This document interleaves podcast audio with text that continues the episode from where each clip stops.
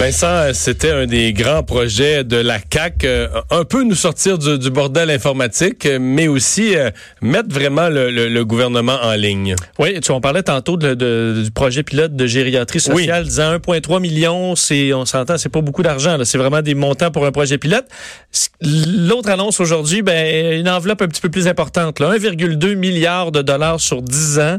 Euh, c'est ce chantier vaste de la stratégie de transformation numérique euh, qui a pour but d'améliorer, puisqu'on a beaucoup parlé de bordel informatique au gouvernement du Québec. On veut améliorer tout ça, on fait changer profondément euh, ce, les façons de faire pour avoir une progression dans la transformation. Euh, question qu'on ait un accès au gouvernement, euh, disons, euh, de notre siècle.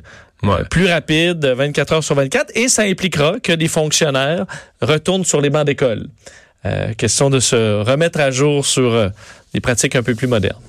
Et on va en parler avec le principal intéressé, Éric Kerr, euh, député de la Pelletrie, ministre délégué à la transformation numérique gouvernementale. Bonjour.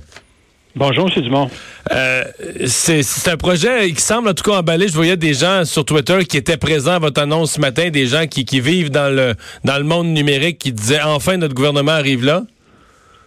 Ben, écoutez, tant mieux. Oui, je pense que ça a été bien reçu par l'ensemble du milieu, euh, la stratégie et surtout la façon de la mettre en place parce que ça a été mentionné, on n'est pas le premier gouvernement au Québec à proposer une, une stratégie qui va amener le gouvernement dans le 21e siècle. Donc, je pense qu'elle se distingue par le fait qu'elle soit vraiment à portée gouvernementale. Je pense qu'elle se distingue par le fait aussi qu'il y, y, a 10 cibles mesurables.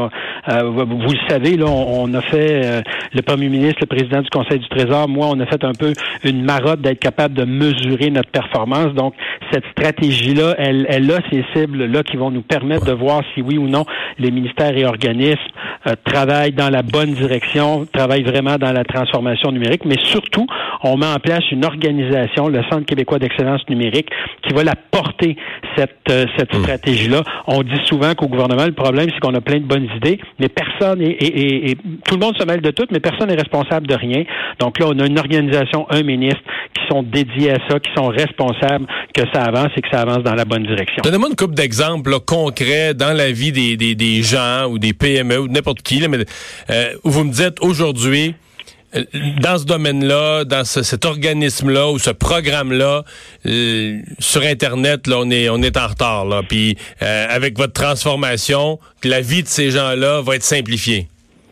Ben, écoutez, ça peut. Il y a un paquet de, de par exemple, euh, l'enfant est à la garderie, c'est le temps de l'inscrire à la maternelle.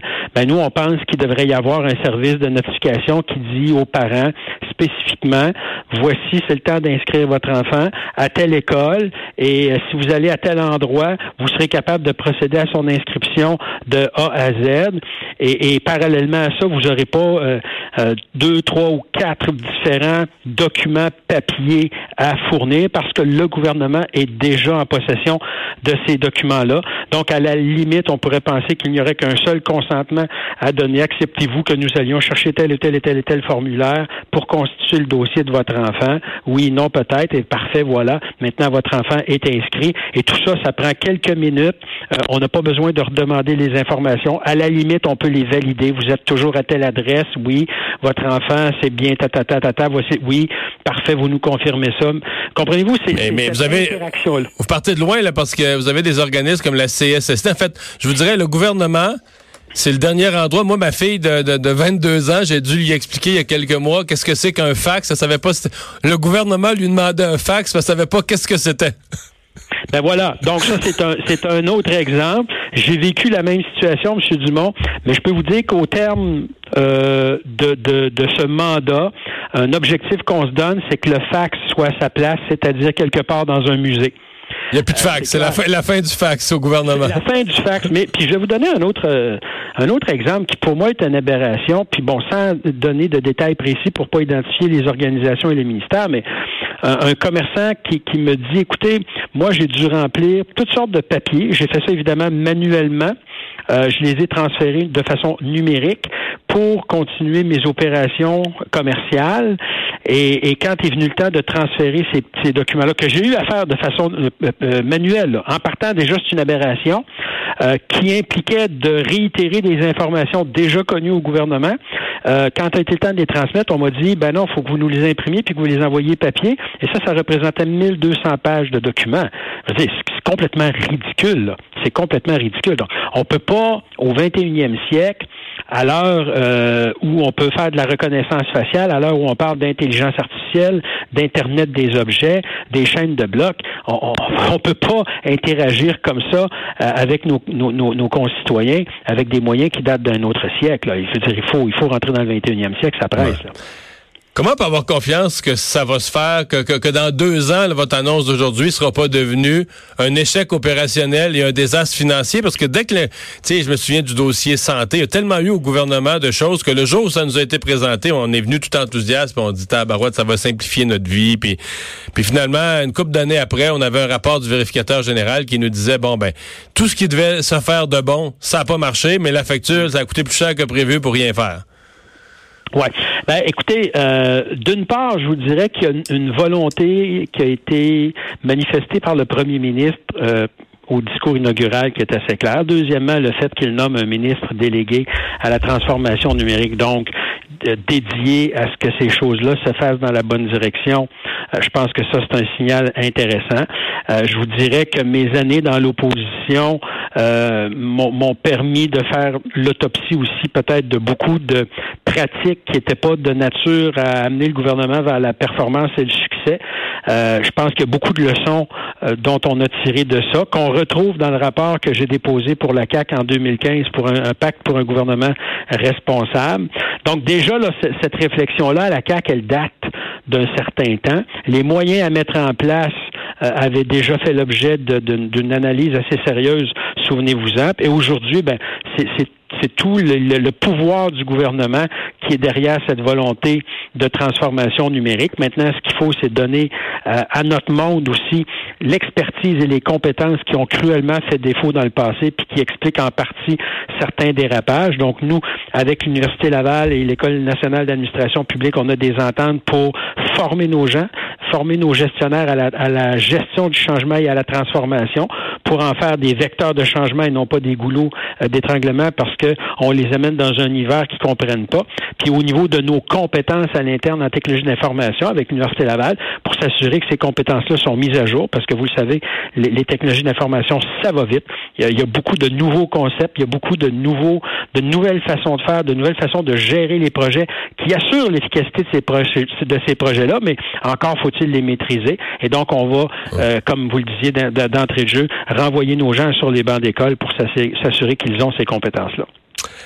Il y a un autre de vos projets qui, euh, qui semble faire peur, euh, le fait d'héberger sur des sites privés, que ce soit Amazon ou le fait d'héberger, en fait, le, mot site est pas le bon, là, mais d'avoir des, des, des, sites d'hébergement ou des lieux d'hébergement de toutes nos données qui sont qui soient privés plutôt que, que gouvernementales. Euh, on semble craindre, on dit le gouvernement en notre nom va comme sous-traiter l'hébergement de, tous nos renseignements personnels à des à des firmes, même des des, firmes américaines, des firmes étrangères. Il y a des gens qui semblent terrorisés par cette idée-là. Pourquoi vous défendez, vous, que c'est une, une bonne idée? Ben, parce que d'abord, quand on comprend ce qu'on veut faire, comment on va le faire et avec qui on va le faire, il n'y a aucune raison d'être terrorisé. La première étape, puis j'ai eu l'occasion d'en discuter un peu en chambre, c'est de catégoriser nos données. Donc, de partir du niveau très critique au niveau qu'on peut rendre public de façon très ouverte là, sur notre site euh, qui est de la donnée ouverte là, à laquelle vous pouvez avoir accès quand, comme bon vous semble et quand bon vous semble. Donc, il faut savoir que toutes les données n'ont pas le même niveau euh, critique. Donc, ça, c'est la première chose que le gouvernement devra faire, à l'instar du gouvernement fédéral. Donc, les données qui sont très sensibles, très critiques, vont aller en info numérique privée, c'est-à-dire gouvernementale.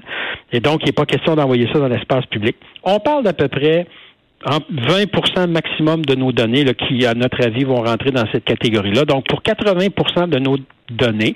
Là, on ne parle pas de données névralgiques ou de données ultra sensibles qu'on peut envoyer en info nuagique public. Ça, c'est la première étape. La deuxième étape, c'est de s'assurer que les organismes qui vont, les organisations, pardon, qui vont euh, offrir des services d'info nuagique répondent à des critères très stricts. Ça aussi, ça fait l'objet d'un débat actuellement, notamment au niveau des, critères de sécurité dans la façon de stocker, mais dans les endroits où on va stocker. Parce que vous savez, M. Dumont, euh, moi, je pense que les Québécois euh, seraient probablement plus inquiets de la situation actuelle de la, que de la situation vers laquelle on s'en va, parce que sur 457 sites de données, euh, je vous avoue que c'est pas tous des modèles de sécurité. Là. Il y a des affaires là-dedans, ça tient avec la broche puis de l'espoir. Euh, il y en a, c'est, des, carrément des garde Vous dites, ça OK, vous dites ça va être des serveurs qui appartiennent au gouvernement. S'ils sont pas, s'ils sont pas bien sécurisés, un hacker rentre là-dedans puis s'amuse. Un hacker ou je veux dire, il y a des normalement un site de, traitement de données. C'est un site qui, en soi, est sécurisé, qui n'entre pas là qui veut. Le site physique, le bâtiment lui-même où c'est hébergé. Là? Exactement. Le site physique, tout le monde n'est pas supposé avoir accès. Alors que dans certains endroits, c'est des serveurs là, qui sont au, euh, vue euh, au-dessus de tout le monde, euh, qui n'ont aucune norme de protection euh, s'il y a un incendie qui se déclenche ou qui, dont le service, le, le, système d'incendie, c'est des gicleurs à eau. Vous comprendrez que de l'eau puis des ordinateurs, c'est pas une bonne idée. là. Donc, actuellement, là, on est dans cette On a aussi des technologies dont on se sert pour stocker nos données qui sont désuètes, mais désuètes à un niveau euh, vraiment très avancé. Donc, ça va nous permettre de ça d'aller vers des technologies de pointe. Vous comprendrez que nos critères font en sorte que et la sécurité va évidemment être très, les, critères de, sécurité vont être très exigeants. Il y a deux normes qu'on accepte pour qu'un fournisseur puisse se qualifier. Ça va être vrai pour les lieux physiques aussi.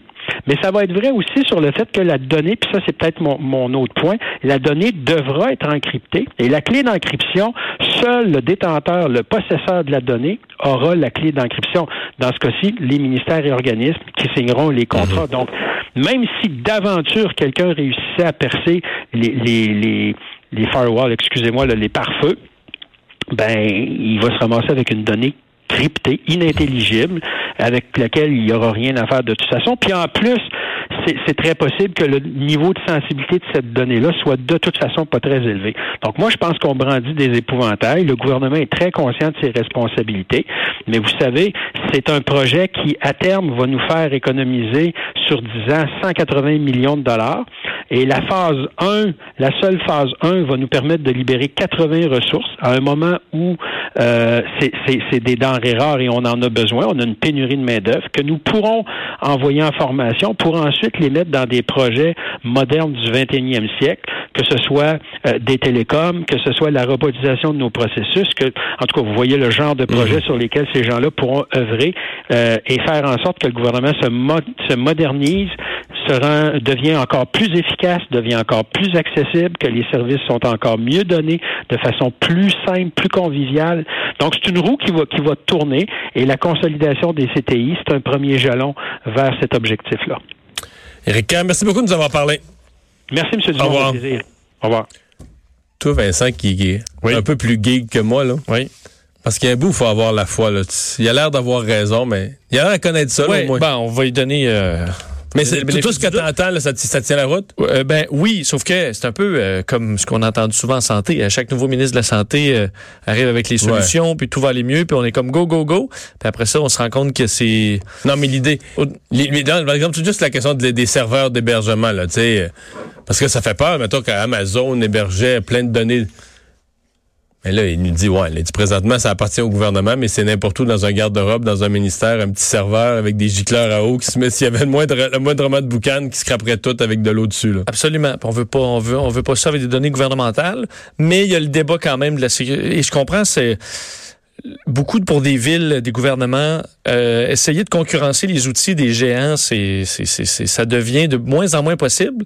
Parce qu'ils arrivent avec des, des, services clés en main, là, où ils arrivent à Apple ou Google ou avec un service euh, déjà tout fait pour ton gouvernement. C'est dur de dire non, sauf qu'après ça, ta souveraineté... Euh, t'es pogné avec eux autres. T'es pogné avec eux autres. Mais si tu pognes pas avec eux autres, là, essaies de faire du bric-à-brac pour les imiter, puis c'est ben, je sais, fois moins bon. Ça, tu sais, vendredi, j'animais une, une, une, conférence entre les gens de, des représentants de la ville de Montréal et de la ville de Nantes en France, parce qu'il y a un partenariat numérique entre les deux villes. C'est justement pour ça, essayer de développer des outils pour les municipalités qui ne viennent pas nécessairement des, des géants du, du web, parce que tout seul, ça devient euh, impensable à créer. Mais c'est un dilemme qui, dont la réponse est vraiment pas claire. On va s'arrêter dans un instant, le boss de Vincent.